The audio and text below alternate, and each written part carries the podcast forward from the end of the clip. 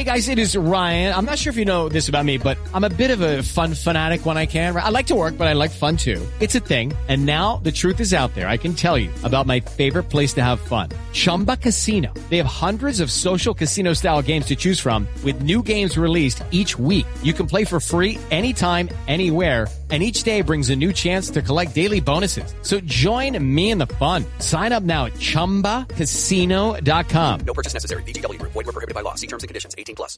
Hello, it is Ryan, and we could all use an extra bright spot in our day, couldn't we? Just to make up for things like sitting in traffic, doing the dishes, counting your steps, you know, all the mundane stuff. That is why I'm such a big fan of Chumba Casino. Chumba Casino has all your favorite social casino style games that you can play for free anytime, anywhere with daily bonuses. That should brighten your day a little.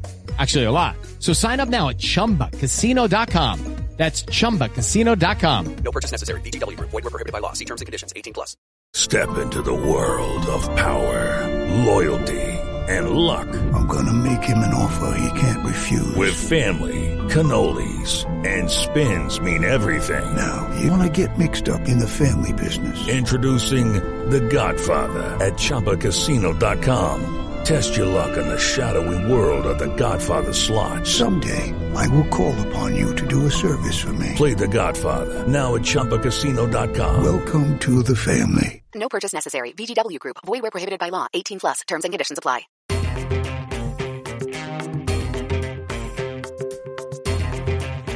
You're listening to the Armchair Cricket Podcast.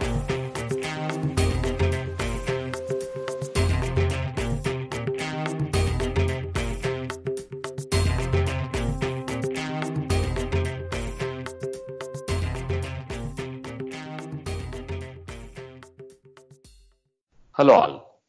Welcome to another episode of Armchair Cricket Podcast, a podcast focusing on Test cricket by armchair critics of the game.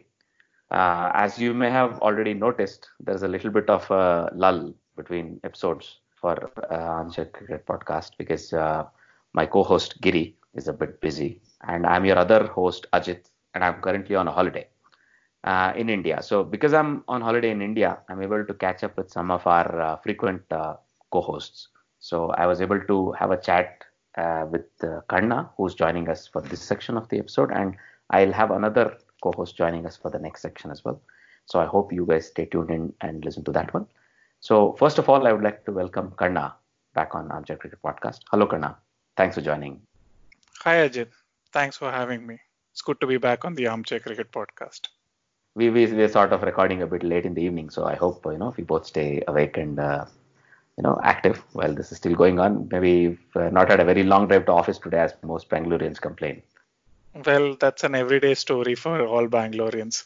We are just used to it now. It's only for people like you who come from Europe who find Bangalore, uh, Bangalore's traffic stifling. For us, it's a part of our life now. That's what it is. Interesting, interesting. Well, I mean, I hope every time I come back, I pray that it gets better, and I don't see it yet, but there are certain signs that it's going to improve. So I really hope it improves in one of the upcoming years. So moving on to cricket, first let's look at the ongoing India versus New Zealand T20 series because, well, India lead, leading comfortably 4-0, but you know, at least a couple of these matches have gone down to the wire. So let's go through all four matches one by one quickly. So First, I would like to go through the first T20I that was played in Auckland on Jan 24th. So in this game, uh, it was a high-scoring game. So New Zealand batting first made 203 for five, and India chased it down comfortably with one over to spare. So if you were to look at the New Zealand innings, they had solid contributions uh, from the top order. Only Colin de Grandhomme missed out. So Guptill made 30, Munro 59, Williamson 51, and then Ross Taylor uh, sort of finished it off with a 54 at a strike rate of 200. So that meant, you know, all of Indian bowlers took a bit of pounding. Only Shivam Dube, uh, who took uh, 1 for 24 of his three overs, seemed to have, you know, gotten away or escaped some amount of punishment. So in this case, chasing a 204 run target because it was Auckland, you know, it has very short square boundaries. So uh, a target of 200 is pretty much like chasing a Chinnaswamy, let's say. So it's a very gettable target. So that way, Indians went after it with a lot of gusto, one can say. So you know, Rohit Sharma failed, but uh, Rahul has been on sparkling form. I saw that in the last five to six T20s, he's always had a good score. So he made 56. Kohli made 45. Shreyas Iyer uh, then finished it off with an unbeaten 58 uh, with a strike rate of 200. He had good help. Uh, Dube made 13 and Manish Pandey, who sort of looking more and more like the finisher for India in T20s, making 14. So when you look at the bowling from uh, New Zealand, it was a bit disappointing because uh, everybody went off for a plenty of runs. So you have uh, Hamish Bennett who's returning, you have Brent Tickner who's also returning to the squad.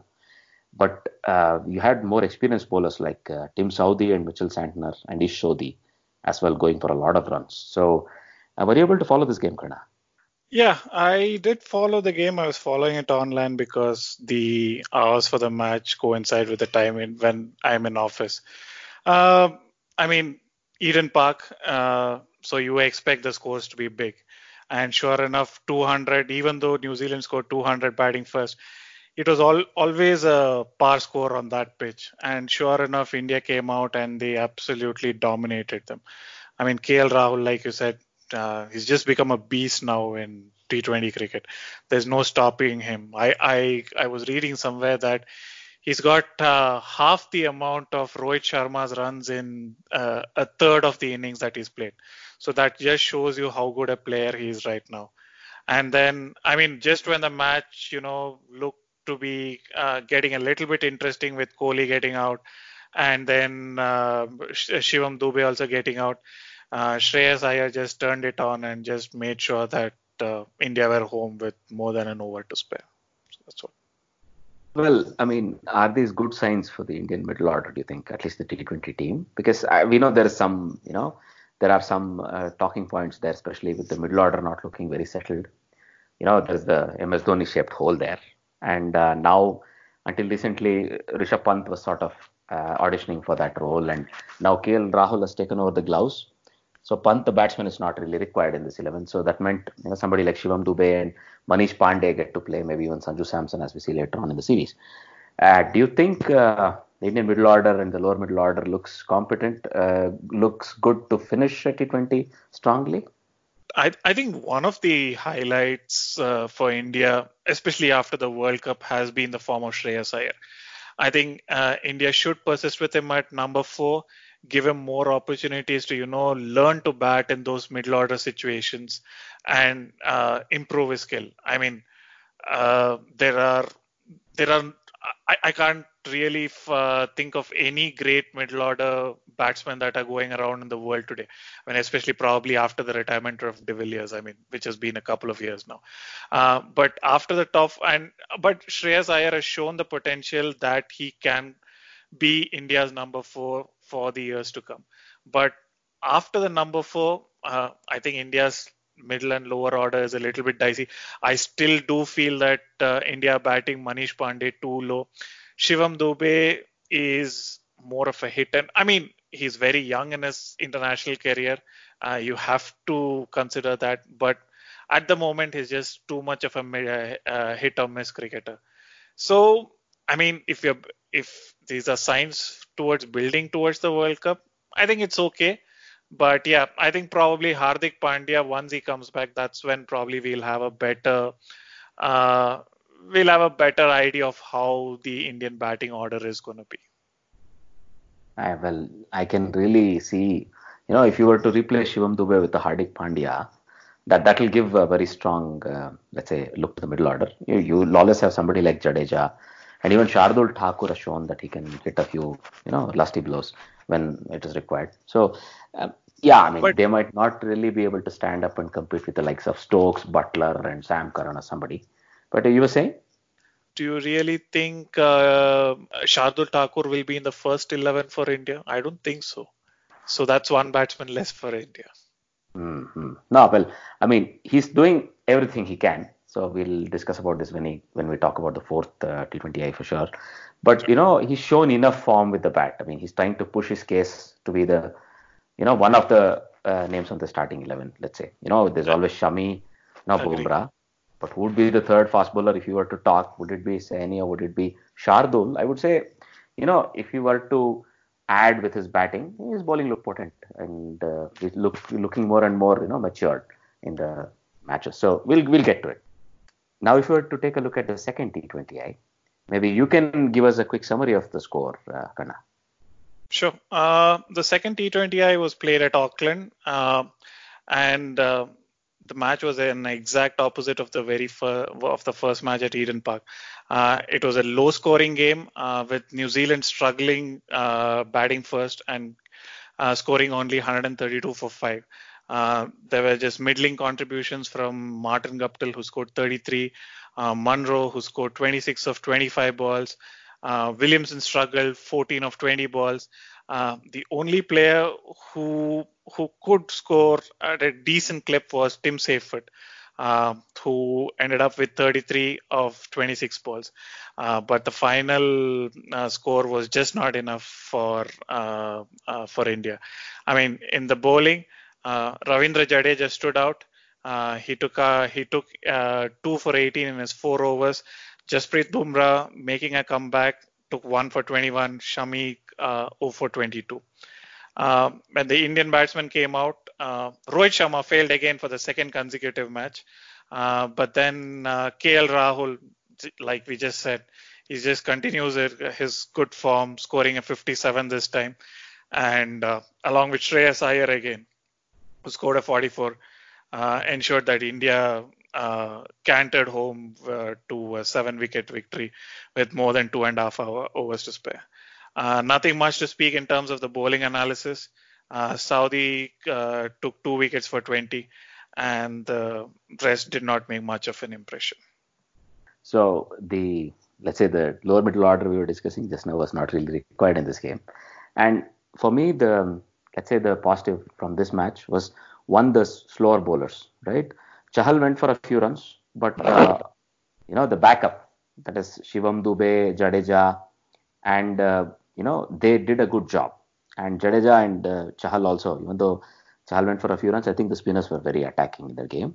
And when it comes to batting, of course, with Rohit Sharma and Kohli failing, it's good to see that you know somebody else is able to stand up in the top order. One of those in the top four is able to stand up and finish the game off. So that's very positive again. So that, that that's a good sign as far as I'm concerned. What do you say, Kanna? Yeah, uh, something that I've I've I've, seen and I, I wonder quite often. Rohit Sharma hardly, at least in T20Is, he hardly ever makes two notable scores uh, in succession.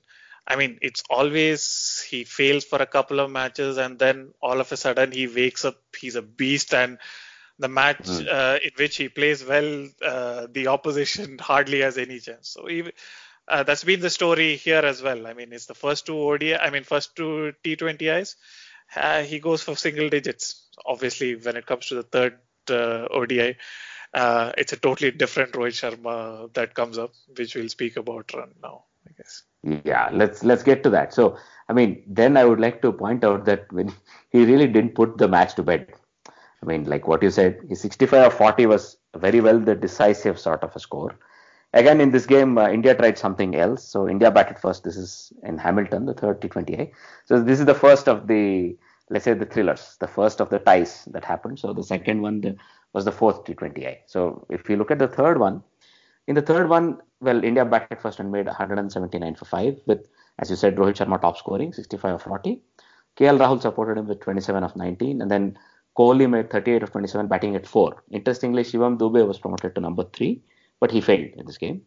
So um, Shreyas Iyer, Manish Pandey, and Jadeja made some teens and uh, took India to 179 for five. Uh, at one stage, it looked like they couldn't probably get to 179. You know, they looked like they were going to make 160 odd. But in the final overs, Pandey and Jadeja hit out at nearly 200 or more, strike rate of 200 or more, and they were able to take India to 179. This suddenly became a very competitive total. A 160 or a 165 would have been a bit short, but 179 looked good on that pitch. So Hamish Bennett uh, sort of took a lot of wickets, but went for a lot of runs in the last two overs. Well, the game should have been won by Kane Williamson, I would say. So he played a masterful hand, the uh, top score of the game, and comfortably the best innings of this game. So he made 95 of just 48 balls and he was out in the last over, which you know we'll discuss in our points, I'm sure. So Martin Guptill made 31, and then there was nobody else really who made a bigger score. Only Ross Taylor, who was got out on the last ball, made 17 of 10. But all in all, it was not enough, and New Zealand ended up tying the game at 179 for six. So you know a lot of credit to Shami who bowled last over. So and he was able to defend defend two runs of four balls. Let me put it like that. So he he did a wonderful job there. So, uh, you know, we'll get into the details. And when you look at the rest of the bowling, well, Shami took 2 for 32, Thakur took 2 for 21 of 3. That was a good effort there. And, um, well, the spinners struggled. Uh, well, at least uh, Chahal struggled for sure. Jadeja again did a very competitive job. And uh, the, let's say, the replacement bowler, Shivam Dube, went for a few runs. And I think Bumrah had a shocker of a game for a change. No? He, went, he went for 45 runs of his four overs. Now, eh, if you were to look at some of the talking points, so first I think we can start at the end. So, uh, did you watch the Super Over, uh, Kanna? Yes. hmm. I mean, uh, I mean, I, I just thought that India were out of it. I mean, exactly. I, I thought India were out of it uh, when I was watching the match, I just thought that there's no way. I mean, Williamson just played a masterful innings. I mean, uh, it was it was so good to see him. I mean, the way he took apart Bumrah, and you don't say that often. Some a batsman actually taking apart Bumrah. Uh, he, he, was very classy. I mean, he scored 95. Uh, he probably deserved 100. He probably did. I mean. Uh, New Zealand deserved to win the match, but there's, as I say, there's uh, as, many a slip between a cup and a lip, and uh, mm. it, it, just it just happened. I mean, Williamson got over out in the last over, and then Taylor uh, got out in the last over, and then finally the uh, super over as well. I mean, Rohit Sharma just came out and you know it he i mean i i just couldn't imagine i, I just thought okay uh, when he was on strike for the last two balls, I just thought, okay, India may have a chance because he is the premier six hitter of this generation. I mean, he's absolutely mm. unbelievable. I mean, he doesn't play any unorthodox strokes for sixes. I mean, he just hit two straight balls for uh, over long off and long on, and that was it. Absolutely amazing, to be honest. Right. Also, you know, the way Shami bowled in the last over, uh, with just you know nine to defend, he gave, considered a six of the very first ball, but he never lost hope. You know, three of five, you think it's going to be tough, and then two of four, you know, uh, but then I think they they hung on. So this is the hallmark of this Indian team. I think you know they have a lot of belief, they have a lot of self belief, and uh, they just don't want to give up until the last run is scored, right? And they showed that very well. So would you say uh, New Zealand are the new South Africa, the deadly C word? Well, I, I, saw a tweet from our friends, uh, One Tip One Hand, that is uh, Edges and Sledges podcast, who were actually suggesting the same thing. They were saying, has the, you know, the title of the C word, the choke tag, has it moved a bit south from South Africa to New Zealand? Well, I don't think so. I mean, this does seem like a bit of a choke. Let's let's Man, this, this was a classic choke. This was a classic yeah, choke. They yeah, had yeah. they had no business losing that game. Exactly. Well, I think I would say I think Ross Taylor panicked on the last ball. He didn't have to go for something so expansive and get bold. I think he, I remember he got played on. Even until the last ball, they were in control. So India were very lucky to get away with a tie in that game, as well as Shami bowled. But then again, a lot of credit to Rohit Sharma. And I think, if if anything, even in the last two balls of the super over, I think New Zealand had the upper hand like literally hit two boundaries, one four and a six, or maybe two sixes. And I think Southee was guilty of bowling two length balls at regular pace.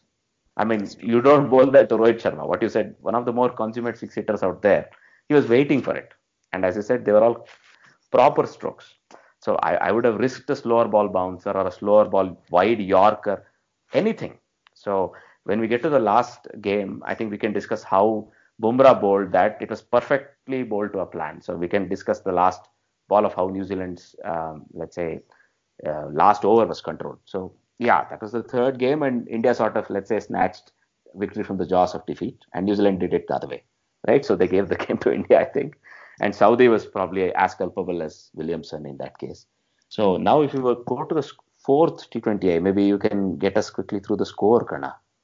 Sure. Um, so Southee, I mean, the last, I mean, sorry, uh, uh, you know, that's why they say cricket is a strange old game. I mean, this series should have been 2 2. Instead, India is now 4 0. India batting first in the fourth match uh, gave uh, Sanju Samson a go at the top of the order.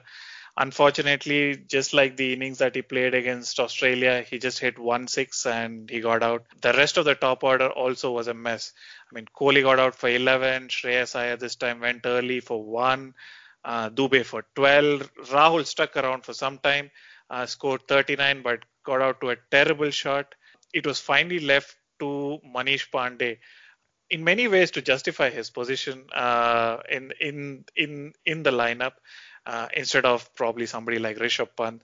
Uh, he ended up scoring 50 of 36 balls, uh, had a nice partnership with uh, Shardul Thakur and made sure India got to a fighting total, a total that at least they could play with. Uh, they got to 165 for eight outs their 20 overs. Uh, for the from the bowling uh, standpoint, uh, the spinners bowled extremely well.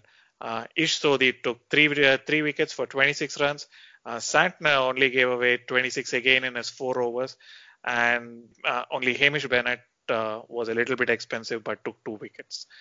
New Zealand came out and uh, initially, they were very circumspect. Uh, Martin Guptill and uh, Colin Munro, uh, after two overs, were going under run a ball. Uh, uh, Guptill got out to Bumrah, and then Munro then took over, and he scored. he he was actually he actually played a very good hand, and actually one his dismissal could be considered as one of the talking points. A brilliant run out by uh, Virat Kohli for 64. Uh, but uh, Tim Seifert, uh, he guided the innings, uh, took them all the way uh, to the doorstep of victory, and I say doorstep of victory again with Ross Taylor. But in a disastrous turn of events for New Zealand, the dreaded super over, I mean, they ended up at 165 for 7. Ajit, maybe you want to go over the last over of the innings where four wickets fell. Yes, I mean, again, I think unfortunately, you know, they are doing everything they can to show that they are uh, well worthy of the choker's tag. Also, Shardul Thakur bowling this over. So, with the number of runs left, if you look at it, so it was uh, the last four overs were very interesting. So, Saini bowled a four run over. Before that, I think uh, bowled a seven run over. Before that, Shardul had bowled an eight run over. So it was basically fantastic death over bowling by India that even gave them a chance. So the match would have been closed out with like five balls, eight balls to spare, something like this. You know what you usually see. The Indian over bowling kept it really tight. Shardul was given the last over, so that was very interesting. So Bumrah had to be utilized before to even give Shardul a chance. So uh, with you know eight runs left to score, with again Ross Taylor at the crease. Ross Taylor seems to be you know sort of a designated finisher, but I think he's not actually able to wrap up games. Just like the last game in this uh, match as well, he started off by trying to hit a six rather than looking for a percentage shot in the first, you know, ball. It's very easy to think, you know, if you nail a boundary of the first ball of the last over, it's very easy to wrap up such a chase. It's the right thinking, but unfortunately, I think he misjudged the length and he ended up hitting the ball high in the air and was caught at long on, right? So that meant this brought uh, the new guy to the crease, Daryl Mitchell and he did the right thing. He thumped the first ball to the boundary, extra cover boundary. It was a good shot. So that meant again New Zealand required three of, uh, sorry, four of uh, four. That that meant they're back in control. Now they tried something silly, right? So Daryl Mitchell swung himself off the feet trying to hit the ball, did not connect, and then Tim Seifert, who was the experienced batsman, batsman at the non-striker, tried to run, and he was run out at the striker's end, trying to steal a bye. So that meant there was a new bo- a new batsman, which was again Mitchell Santner, coming in to face the bowling of Shardul Thakur. Now it was four runs required of three. Then you know um, they somehow still tried to get get on with it. So first um, Mitchell Santner took a single. Uh, Daryl Mitchell tried to hit out and got out. That didn't work. And then that meant you know Scott Kuggeleijn came to join Mitchell Santner, and Mitchell Santner was looking at two runs of one ball. So all they were able to get was one run. This this last two balls are a typical typical example of how you would bowl to the field exactly. So Shardul Thakur should be given a lot of credit here. You know, sometimes he seems to run in and bowl a bit cluelessly if you're looking at how he's bowling, but it looked like that's not the case. So it was well drilled and he perfectly delivered the ball in such a place where the field was set up. The last ball where two runs were required, he bowled it wide of the crease, forcing Mitchell Santner. There was a risk there. If Mitchell Santner was able to hit the ball a bit finer, he would probably beat point and that would be the game right? But he was not able to do that. He had to put bat on ball. It was so wide, and it went straight to the deep extra cover fielder, and only one run was considered. And if you saw, the deep extra cover fielder was like 10 yards off the fence. That was, you know, a two double-edged thing. If uh, yeah. Santner hit, hit, it very smooth, uh, fine, that would have been a four. It would have beaten him. But on the other hand, it worked exactly to plan. So there again, a lot of credit to the Indian bowlers. But this meant again super over. This time, Bumrah bowling the super over did a slightly better job and you know he only considered 13 runs. And uh, when India's turn came to chase 14 of the super over, KL Rahul very pretty much closed the match by hitting a six and a four of the very first two balls. Again, Southee was very predictable, bowling length of the very first ball. Sort of, you could see KL Rahul was waiting back in the crease, hoping that this will be a Yorker or a wide Yorker. He was sort of planning multiple things. But this was delivered perfectly on length and he banged it straight down the ground for a six. He was just waiting on that. Then the next ball was again, it was played straight into the batsman's hands by KL Rahul knew what was going to happen. He was waiting for a bouncer, and that's what arrived. It was not a slower ball bouncer, but a regular bouncer. And he hooked it over fine leg for another four. So even though he got out of the third ball, there was Kohli who actually went out to bat. You know, after match, I remember Kohli was saying that it was actually supposed to be Samson going out to bat with KL Rahul because they were the you know good hitters of the cricket ball. But it looked like KL Rahul took him to the side and told him that because he's more experienced and he has a more calmer head on his shoulders, he should accompany Rahul to the middle. And that's exactly what happened because Samson came in at number three. And then, uh, you know, with uh, four runs required of three balls, Kohli just milked it. So first there was this comfortable double. He just tapped it down the ground. And before anybody could get to it, they comfortably ran two. And then, of course, you know, that meant um, it was back to run a ball. And then he comfortably hooked one past mid wicket. And that was that. So that was a very, you know, clinical finish by Kohli uh, but well set up by Rahul, at least in the when it comes to the super over. So once again, I mean, New Zealand are uh, trying to do their best to probably help South Africa out and take the choker stack. But I have a feeling uh, the Indian team here deserves a little bit of credit as well. This Indian team has this ne- never say die attitude. They want to keep fighting until the last last run is conceded or last you know ball is bowled. So maybe that puts a bit of pressure on a team which is a bit tentative. I, I don't know why New Zealand should be tentative. Uh, we see that suddenly some of the results are reversed as far as New Zealand are concerned. They lost a series badly to Australia, which was unexpected, right? And then suddenly they are um, 4 0 down to India. Uh, I know this is T20 and that was tests, but suddenly this New Zealand team looks a bit shaky. And I don't know if it augurs well for the upcoming ODI and uh, Test series, uh. I mean, yes, like you said, India deserve a lot of credit, and might be a co- bit of a controversial take, but I do believe even though India lost to the Kiwis in the semi-finals, India are the better team. I mean, if you remember when India went uh, on a tour to New Zealand, I think was it last year before the World Cup or just before the year before the last, uh, India ab- absolutely beat New Zealand easily in all the one days. Uh, so India are the better team, and they have shown the ability to hold their nerve. And like you said, uh, New Zealand are probably having a bit of a confidence crisis. You know, when the match gets uh, tight, uh, they just kind of freeze in the headlights, and they're just not able to think clearly and just you know just finish the game. Probably not winning for a long time has contributed to some of these close defeats. Like I said in, earlier, the series should easily have been 2-2. Instead, it's 4-0 and India going for the first ever 5-0 bilateral T20I series. So lots lots for New Zealand to think about before the ODIs and the tests that follow. Mm-hmm. Indeed. Well, I mean, uh, I'm very eagerly looking forward to the fifth T20I before the ODI series start at least, so that you know if India can wrap up a final T20 series, it's it's, it's a good thing uh, for the team as well. And uh, just one thing I wanted to ask you: uh, Do you think Bumrah is still, you know, just struggling a little bit coming back from injury? I mean, maybe it's because we have too high an expectations from Bumrah, or uh, or are the batsmen now looking to play out Bumrah, especially in his first spell? Uh, we do see that even today, uh, the Kiwis didn't want to take any risk against him at all. You know, they just want to try and get probably five runs, six runs of him, and then see if they can score in the last few overs. So, what do you think about Bumrah, especially considering the series? I think he's sort of feeling his way back into peak fitness and peak, uh, you know, form.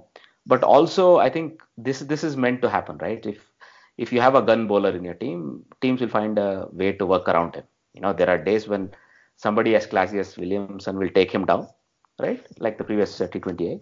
But also there are days like today where you know in the fourth T20I, uh, teams will look to play him out and maybe target him in the last or last couple of hours right? Because on his day he's really really tough to hit, and they know that. So they want to try to attack the other bowlers, maybe the spinners, you know. So I think it's a bit of both. But I would say he's he's slowly returning to his best, and at the same time, teams are finding a way to work work out either around his spell or through his spell, right? So Yep. yeah, let's see how that comes uh, in the upcoming uh, T20I as well. So before we go on to the miscellaneous topics, let's take a quick look at the England women versus India women T20I that's happening. Uh, it was in Australia, the Tri Nation Women's T20 series that started in Australia. So in this game, England women and India women uh, had a very close match, and uh, India women won this game. Uh, so England women made 147 for seven, which uh, the Indian women chased down in the last over. So uh, Heather Knight, the English skipper, made 67. She had some support by Natalie Sciver, who made 20, and then Tammy Beaumont, who made 37. From Indian perspective, the spinners were really good. Again, with uh, Deepti Sharma and her, Harmanpreet Kaur doing a good job. Also, uh, Gaikwad took the two for at the top of the you know uh, bowling analysis. So in their chase, India started positively. Shafali Verma making 30, and then uh, Jemimah Rodrigues making 26, Mandhana making 15. But you know they had a bit of a a little bit of a scare towards the end. But uh, Harmanpreet Kaur held it well, and she made an unbeaten 42, and with the help of uh, Deepti Sharma, who made 12, la- led Indian women to victory. So that's just a quick summary of that game. Now, if you were to move on, uh, let's take a quick look at you know uh, this amazing uh, quarterfinal of the Under 19 World Cup that happened today between uh, Afghanistan and Pakistan. I don't know if you were able to follow this uh, game, Kanna. I was just following it online. Obviously, um, I mean, in, in recent years, obviously, uh, Afghanistan and uh, Pakistan have had a bit of a history uh, with their boards clashing against each other. But obviously, the big talking point today was the Mankading of the Pakistani batsman by the left arm spinner. Uh, so, what do you have to say about it, Ajit? Well, I mean, it looked like it was an opportune thing. So they saw that there was this opportunity. So they took it and they were up against it. So they thought maybe this is a way to force a breakthrough, right? So Noor Ahmed, the spinner, saw the opener, um, Mohammad Hurera, backing up. And Mohammad Hurera is playing his first ever competitive game. This is his first game in the T20, uh, sorry, in the Under 19 World Cup as well. And uh, he was a bit naive, I think, trying to leave the crease a bit earlier. And the bowler saw the opportunity and took it. But later on, you know, in hindsight, I think they felt they might have been a bit hasty in trying to achieve the uh, wicket this way. So when we in the post-match conference, Farhan Zakhil, who's the captain of Afghanistani team, said that you know probably if they were in a better position, they would not have chosen to go on for that uh, dismissal or that mode of dismissal. What do you think, Kanna? I just don't understand why you know teams are made to, teams or the players or the the captain made to feel guilty for such incidents. Either you have the rule or you don't have the rule. Uh, if the rule is there, then you're, the bowler is well within his rights to uh, uh, take the bails off of the batsman. Look, the thing that everybody needs to understand here is that the batsman is the one who's trying to take an advantage. He is leaving the crease before the bowler is delivering the ball. So he is not supposed to do that.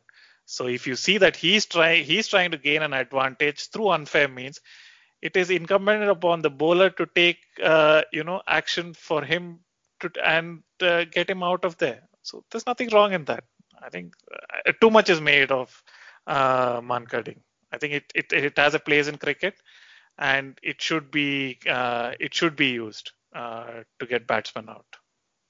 All right. So in that case, you're saying there's nothing for the Afghani captain to have apologized in the post-match uh, Absolutely. Interviews.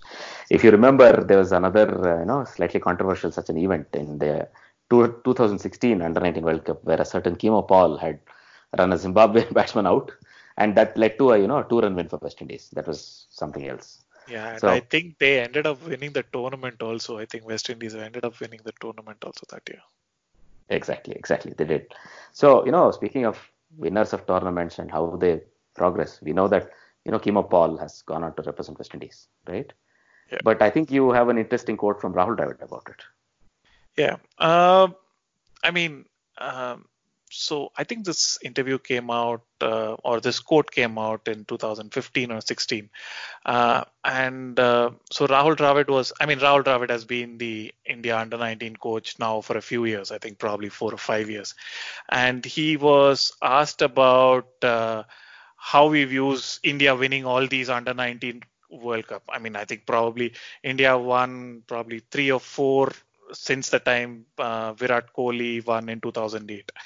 And he had a very interesting response. He said, I do not place much importance on our team or the boys winning the under 19 World Cup. What I look forward to is how many of these uh, boys who rep- who play for India at the under 19 level they go up uh, they go up and represent India at the national level at the international mm. level he was given mm. a he was giving a uh, very particular example about the 2012 World Cup I mean under 19 World Cup final uh, Chand who everybody thought uh, would go on to uh, represent India at the international level uh, Ian Chappell, I remember I've seen a couple of interviews, uh, you know, uh, lavishing praise on Unmukt Chand and saying that he should be fast tracked to international cricket, but unfortunately it didn't work out that way.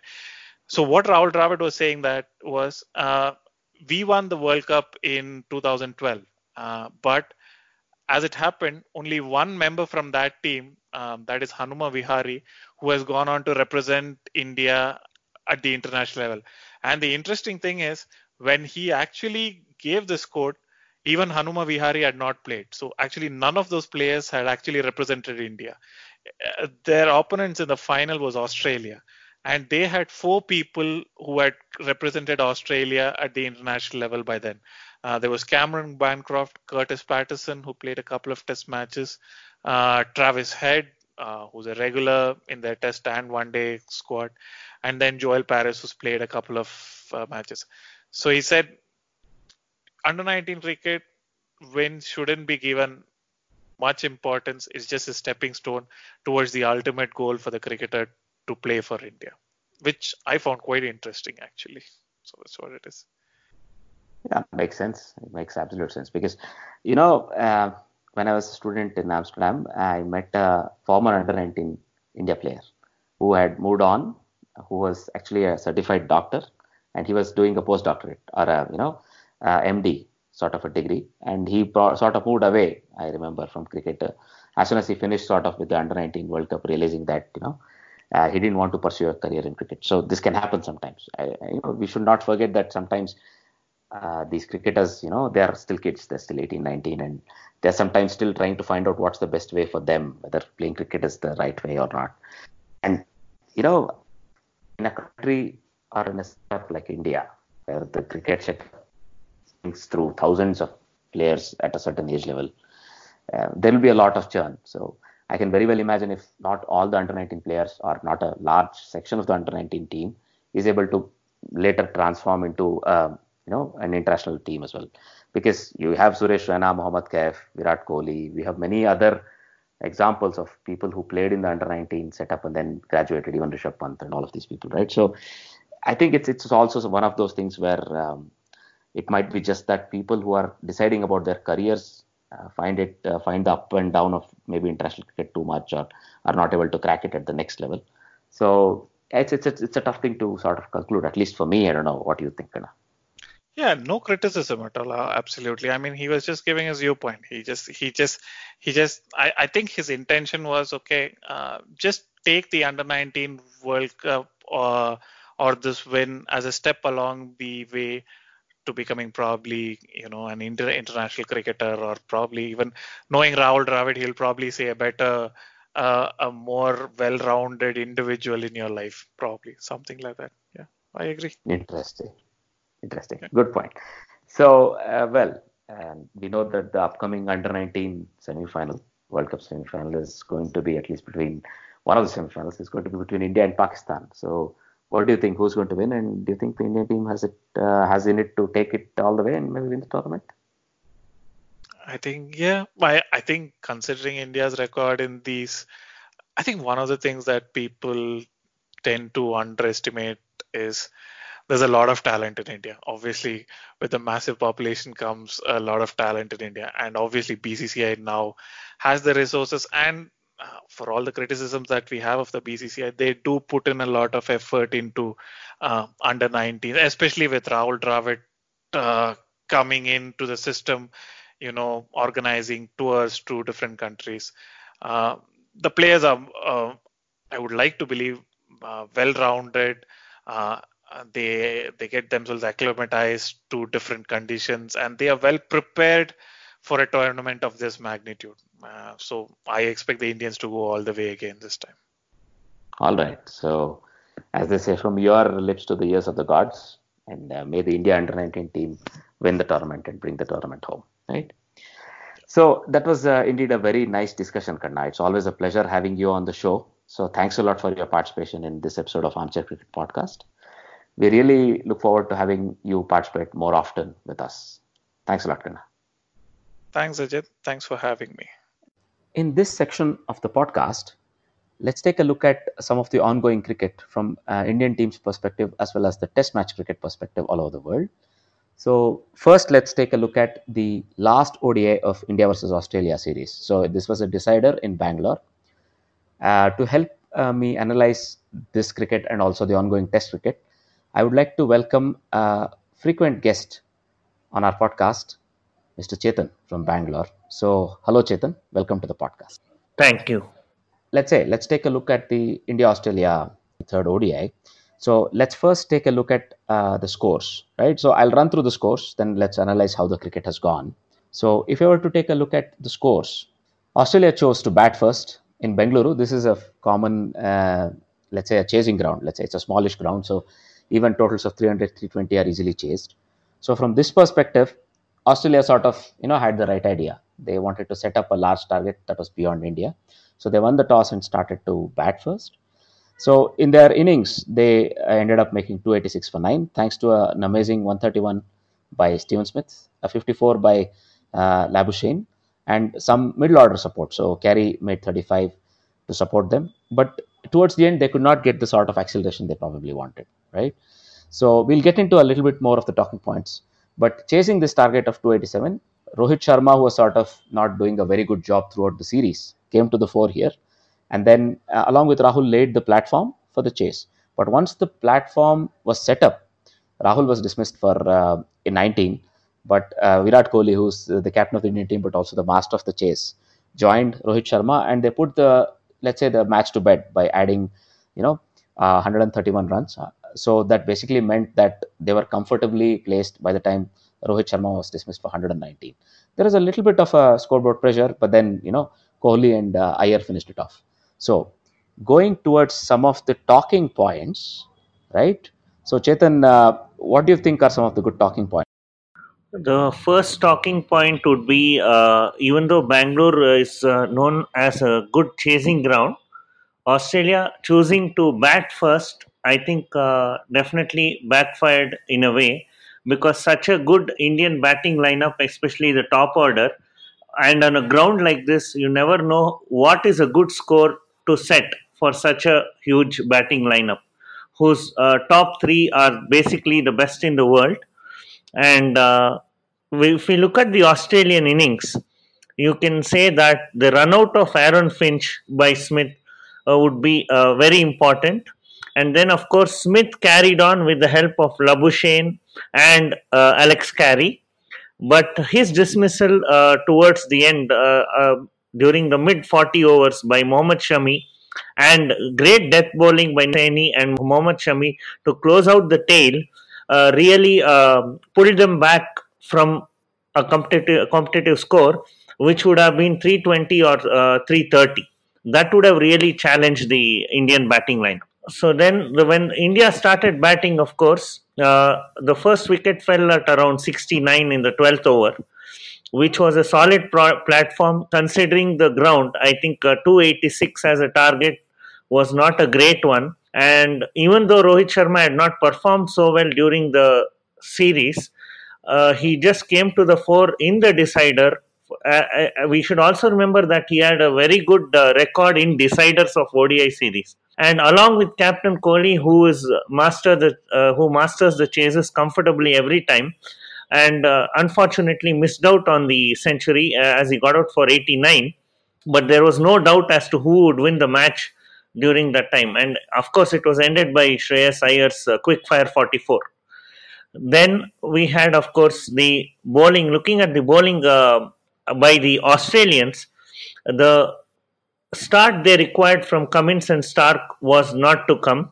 Uh, being the experienced bowlers and having a Cummins, especially in the last 18 months, having done very well, especially in Test cricket, was um, trying to bowl the shot of good length and uh, restrict the scoring, but it did not work. And in the back of their mind, I think they always had that this total was not really a challenging one uh, for this top order Indian batting. So, uh, from a result perspective, as an Indian fan, are you happy that uh, India have actually uh, beaten uh, Australia in a one day series after having considered a one day series at home to them? Do you remember this, Chetan?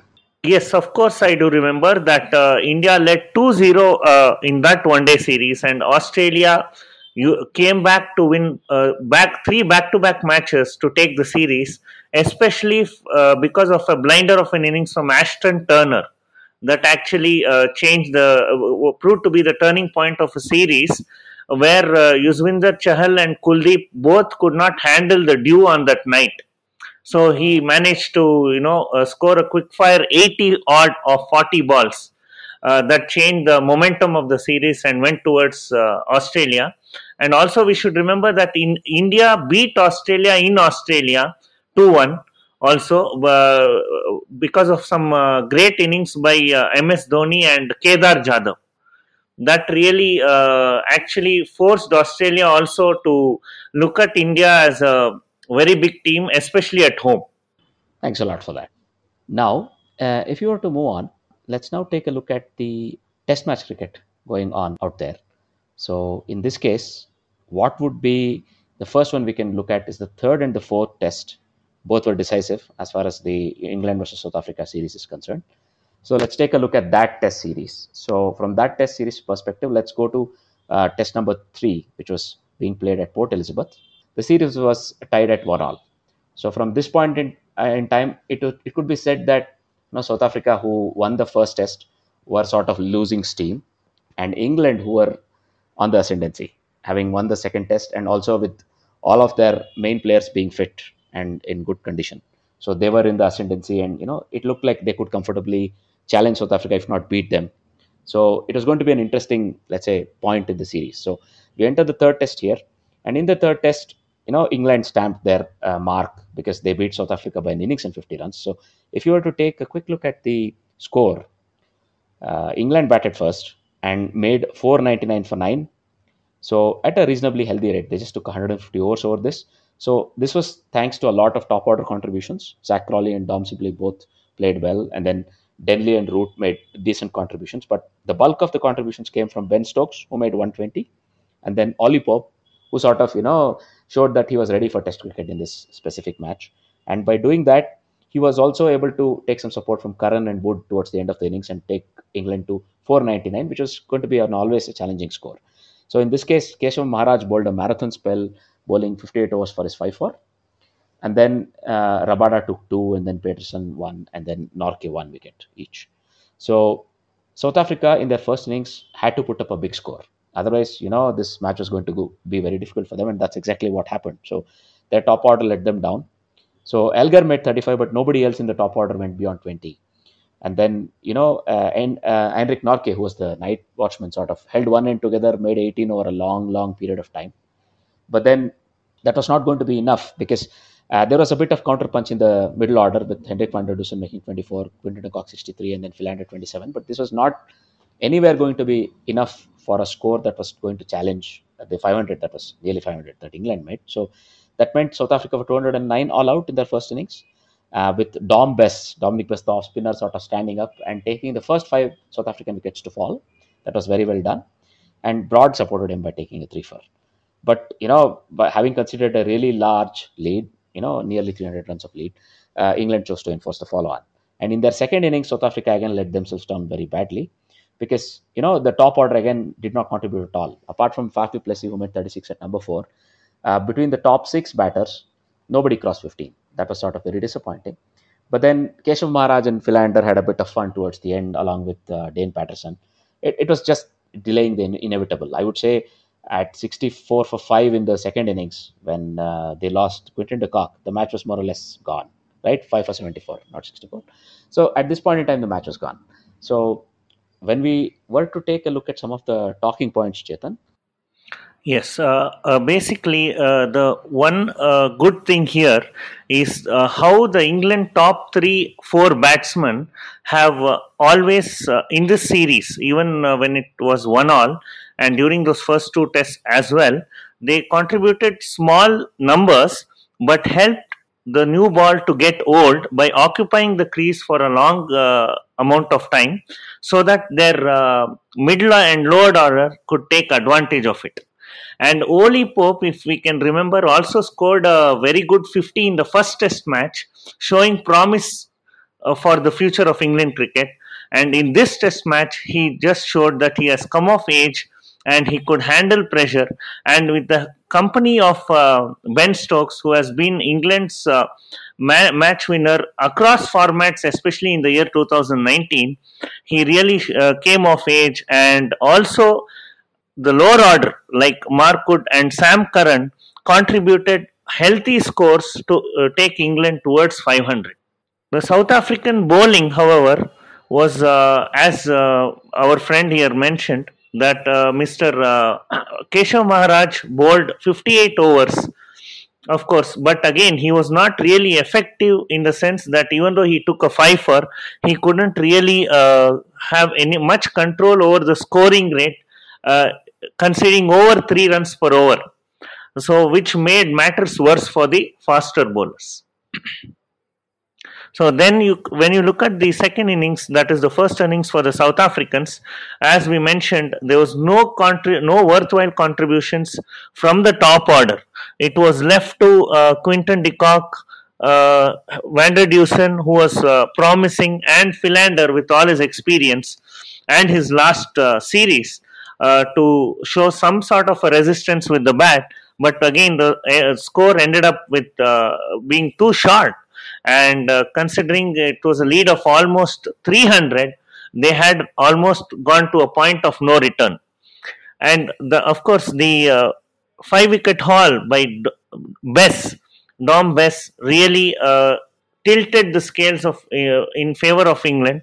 And if we remember before the series bess was not really looked upon as a match winner or somebody who could take five wicket haul and uh, change the course of a match contributing so much and complementing the work of the batsman. So then we look at the after the follow on was enforced if we look at it again, the top three of the South African batsmen failed, and there was no 50s from the top six bat, six to seven batsmen, uh, leaving Keshav Maharaj and Dane Paterson to play the lone hand in terms of having a partnership, and they ended up all out uh, for less than 250, hence giving the match to England by an innings. If you were to look at spinners for England, you know, uh, and this tour there have been revelations. For example, uh, Denley has done his bit.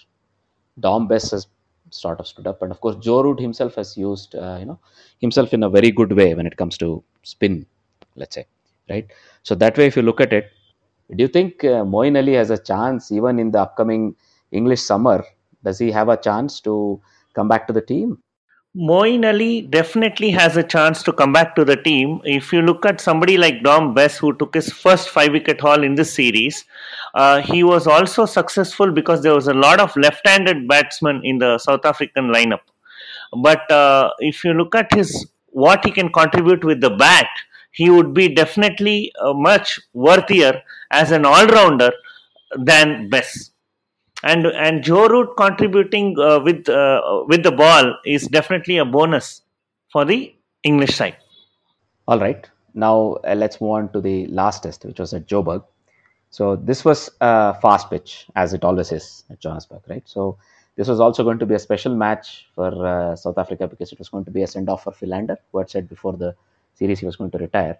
So I mean, let's say the script is set perfectly. So it's up to South Africa to stand up and show some fight. You know, there were some interesting selection decisions by South Africa before this match began. Temba Bavuma, who scored a 180 in uh, in the provincial cricket uh, in South Africa, forced his way back into the 11. So uh, he was going to come batting at number six, right? And South Africa chose to drop uh, Keshav Maharaj, and they brought back Beuran Hendricks, another left-arm pacer, right? So uh, not going too much into how this affects the transformation criteria and criteria and other things. I think this was a very decent lineup that South Africa put on table or put on paper to take on this England, and you know put their best foot forward to go and sort of try to take this match and at least even the series. So this is not only a send off for Philander, not only you know a matter of pride to not lose the series at home, but also there are Test Championship points at stake. So with all of this in mind, South Africa had to do some you know something here. So not just something, but try and win this game. So that way, again, I think they failed very miserably here, unfortunately, because England were very heavy. So having won the toss, England decided to bat. To look at some of the good uh, talking points, Chetan, uh, what are your thoughts on this? Yes, uh, basically, if you look at the both the innings of the England in both England innings, they had scored at more than four runs per over. That would be very important considering the spicy pitch and no, none of the uh, teams fielding spinners. That would mean that the attitude was to stay positive. If you look at the uh, Zak Crawley and uh, Dom Sibley there, uh, last few tests they were solid, but the, in this test match, their run rate, the scoring rate was much higher. So what it forced the bowlers not to bowl at a channel and uh, bowl wicket-taking deliveries. Of course, there were other uh, players uh, who would come uh, in the middle and lower order who would increase the rate further and put uh, massive damage on the uh, South African bowlers. If we also remember, I think Kagiso Rabada was suspended uh, in this match uh, for uh, his celebration of the wicket of Joe Root in the third test. That really also held them back, considering the pitch was very spicy and it would have definitely helped his uh, uh, pace and uh, length the ball he bowls to cause problems maybe getting a few dismissals in the slip cordon and then further coming down i think we have the bowling of Nortje. I think uh, what he had proved is his round the wicket to the left-handers bowling and getting wickets in the say uh, caught behind slips and gully area. He was finally rewarded with a fifer in this match, and that proved to be a good personal milestone. But it didn't really help South Africa gain much momentum into their batting innings. And again, the lone warrior for South Africa proved to be Quinton de Kock, and with some help from uh, Dane Pretorius and Mark Wood. Uh, if you can remember, his last test before the injury was also a fifer, and he proved once again that he complemented his 44 with the bat with a fifer, which always was going to be crucial to add those extra runs as well as strike with the ball which managed to, get a great lead for England going into their second innings of batting, which were obviously they had no lead with, through which they could enforce the follow on. They had to bat again, and they had time on their hand to bat an entire day and still leave more than two days for South Africa to bat out, chasing 465, which again the as uh, our uh, friend mentioned here, Beuran Hendricks getting the fifer was a great uh, promise for the future of South African cricket. Similarly, with the bat, Van der Dussen getting a fine 98, I mean, missing out on a well deserved century was the talking points for South Africa. But as a series, England definitely dominated, and the major contributions, of course, came from Ben Stokes. And uh, the difference in the entire series, if you look at it, were lower order contributions Okay, and then we had Joe Root coming up with a four for to complement Mark Wood's four for in the second innings, which really uh, was the final nail in the co- coffin as far as this series was concerned, which went into the favor of England in the margin of three is to one. Now I think we can move on. Uh, let's look at the other Test match cricket that's going on. So this is the series between um, Zimbabwe and Sri Lanka. So this was a hastily arranged series where uh, Zimbabwe hosted Sri Lanka. So we are in the midst of the second test. So the first test was played in Harare, which Sri Lanka won by 10 wickets. But you know, it was a much closer game. So, you know, uh, like how we were discussing off air, if the first two tests of the England uh, South Africa series were good advertisements for five day cricket, and the last two were good advertisements for four day cricket, similarly, this test, uh, the first test between Sri Lanka and uh, Zimbabwe, was an excellent advertisement for five day cricket because the match finished literally in the last hour of the game, right? So it was one of those old school test matches that we could get to see because I think this Zimbabwe team has trained really well and you know they have sort of stayed in obscurity in test match cricket as far as international test match cricket is concerned, but they have really shown you know they can compete with the top teams. So Sri Lanka is you know they travel really well these days. So uh, they stretched Sri Lanka up to a very uh, you know last session, last hour of the game, and in spite of that they lost. That's probably a little bit of their inexperience coming through. We'll see that also in the scores. So when we look at the scores, we can see that you know Zimbabwe batting first made 358. Now they took almost 150 overs over making 358, but it was not a bad effort. So they had a lot of good contributions in the top six. So Masvaure made 55, Kasuza made 63, Ervine uh, made uh, 85, right? And then uh, Sikandar Raza made 41 and Tiripano made 44. So that meant, you know, at least they took 150 overs out of the game. Embuldeniya bowled another marathon spell to take a 5 4, and he was well supported by Lakmal and uh, Kumara. So when it came their turn to bat, Sri Lanka knew they had to bat once and they had to bat really, really long. And they really did that well. So this was thanks to a lot of contributions right down the order. So the openers, Captain Karunaratne and Fernando, made 37 and 21 respectively, and made sure the you know the ball was relatively the shine of the ball was taken away. And then entered uh, number three Mendis uh, you know he made 80, and then Angelo Mathews was the real difference between the two teams. He made a really patient 200. It was his first 200 in international Test cricket, but it took him you know literally 600 minutes. That is um, 10 hours of batting. He showed a lot of patience, and he made 200 and he was well supported by Dhananjaya De Silva, who made 63, and Niroshan Dickwella, who made a similar 63, and then Lakmal, who hung around with him, making it 27. This ensured that you know Sri Lanka made 515 for 9 declared. They took 176 overs about it. Of the talking points, Chetan, what are your thoughts? Yeah, my thoughts on this series. Uh, we we have to look uh, slightly backwards here and uh, see that last year Sri Lanka defeated uh, South Africa which they were not supposed to do in South Africa by a margin of 2-0. One, of course, was a miracle of 153 not out by uh, Kusal uh, Perera. And of course, the next match was uh, more comprehensive. They had a eight-wicket victory, if I could uh, remember right, with uh, Mendis staying not out on 80 odd. So coming into Zimbabwe, actually, the Zimbabwe were out of cricket for uh, quite a while. And if you look at the uh, openers' contribution here, it was really, really nice of them to hang around for a long, long time, which set up a very good platform for the middle and lower order, which Ervine and Sikandar Raza and Donald Tiripano did manage to capitalize upon. But Brendan Taylor, with his experience, should have done more. Uh, this is a series where you know the seniors were supposed to stand up and uh, contribute more. So then, when they got a score of around uh, 358 at uh, around 2.5 runs per over, and Sri Lanka had the Embuldeniya, of course, who bowled a marathon and uh, got a fifer.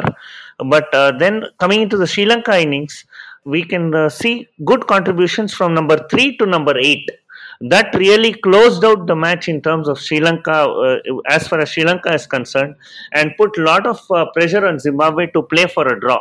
They opted out to close, shut shop, which again, at the end of the test match, that is after tea on day 5, it proved to be their downfall because they were not positive, and Lahiru Kumara broke through the tail end to give them a, as easy as uh, a target as possible, giving Sri Lanka a one love lead in the series.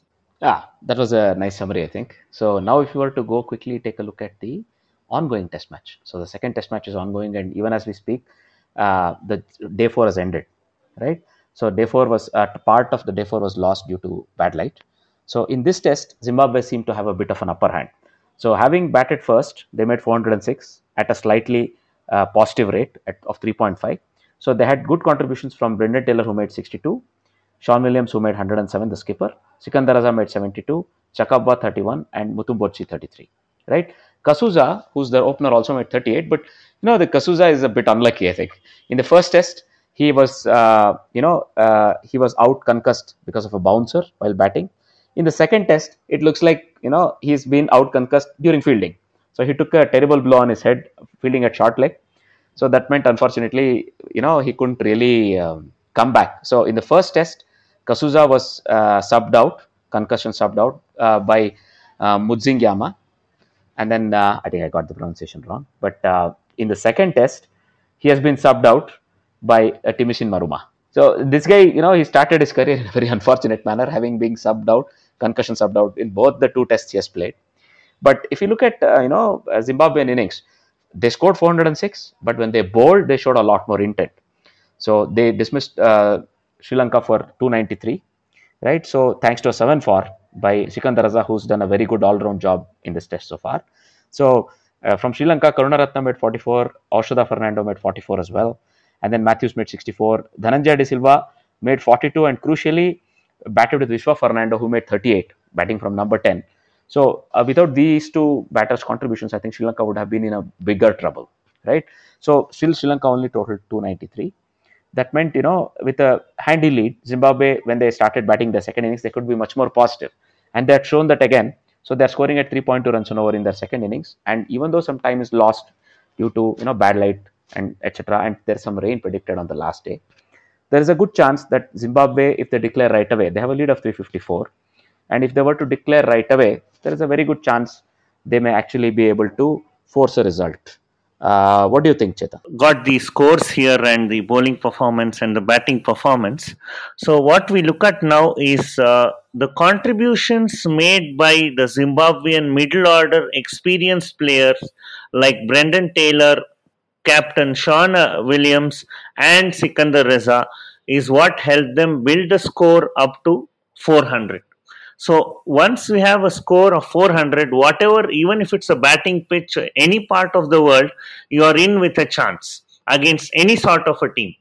And Sri Lanka lately, the batsmen haven't really put up very big performances. Of course, apart from the 200 of Mathews and uh, the earlier mentioned 150 not out of from uh, Kusal Perera, they even in fact struggled in their home series against England as well to perform uh, very well as batsmen and convert starts into 50s and 100s.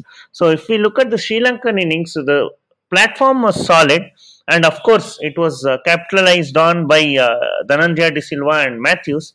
But still again the conversion of 50s into 100s was not seen which uh, which which saw that they ended up 110 around 110 runs short of the Zimbabwe total giving Zimbabwe a very good lead. And throughout this test match we have had uh, stoppages because of bad light that might actually end up force this match into a draw uh, and taking away a creditable, deserving win for Zimbabwe. Of course, now with a lead of um 110, the Zimbabwe was much more uh, positive in the second innings with Brendan Taylor, Sean Williams, and Sikandar Raza again contributing like in the first innings. And what we have to see here is the 7 for, for, uh, for and 72 from uh, Sikandar Raza in the first innings is almost a Ben Stokes like contribution to the Zimbabwean uh, cricket team, which might do the start turn if they declare, say, uh, first thing in the morning with a lead already over 350, and if there is a full day of uh, bowling possible with attacking fields, good line and length, and a panicking Sri Lankan batsman, that could draw a series level at one all. Thanks a lot for the summation. Thanks a lot, Chetan, for your participation. Uh, you know, in this episode of Armchair Cricket Podcast. Thank you. I had a lot of fun uh, because uh, it came across from different parts of the world and different formats. Let's now take a look at the trivia section. So, the trivia question from the previous episode was Who has the lowest average in India Australia bilateral tests, scoring away from home and having scored at least 300 runs?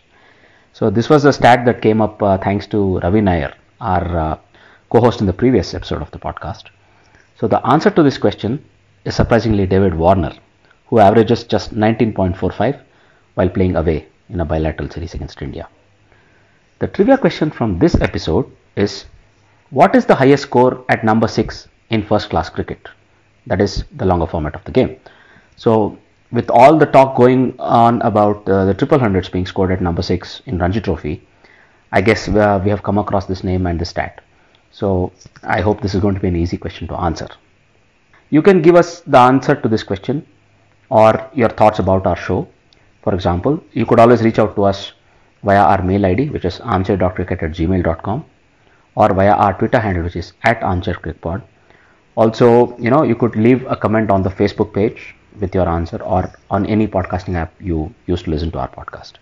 So, if you listen to our podcast and if you like it, please do let your cricket friends know about it. And uh, you are our strength. So, I hope uh, as long as you continue enjoying our podcast, you're also able to put in a good word for us. Having said all that, it's a goodbye from me and all my co hosts. Thank you.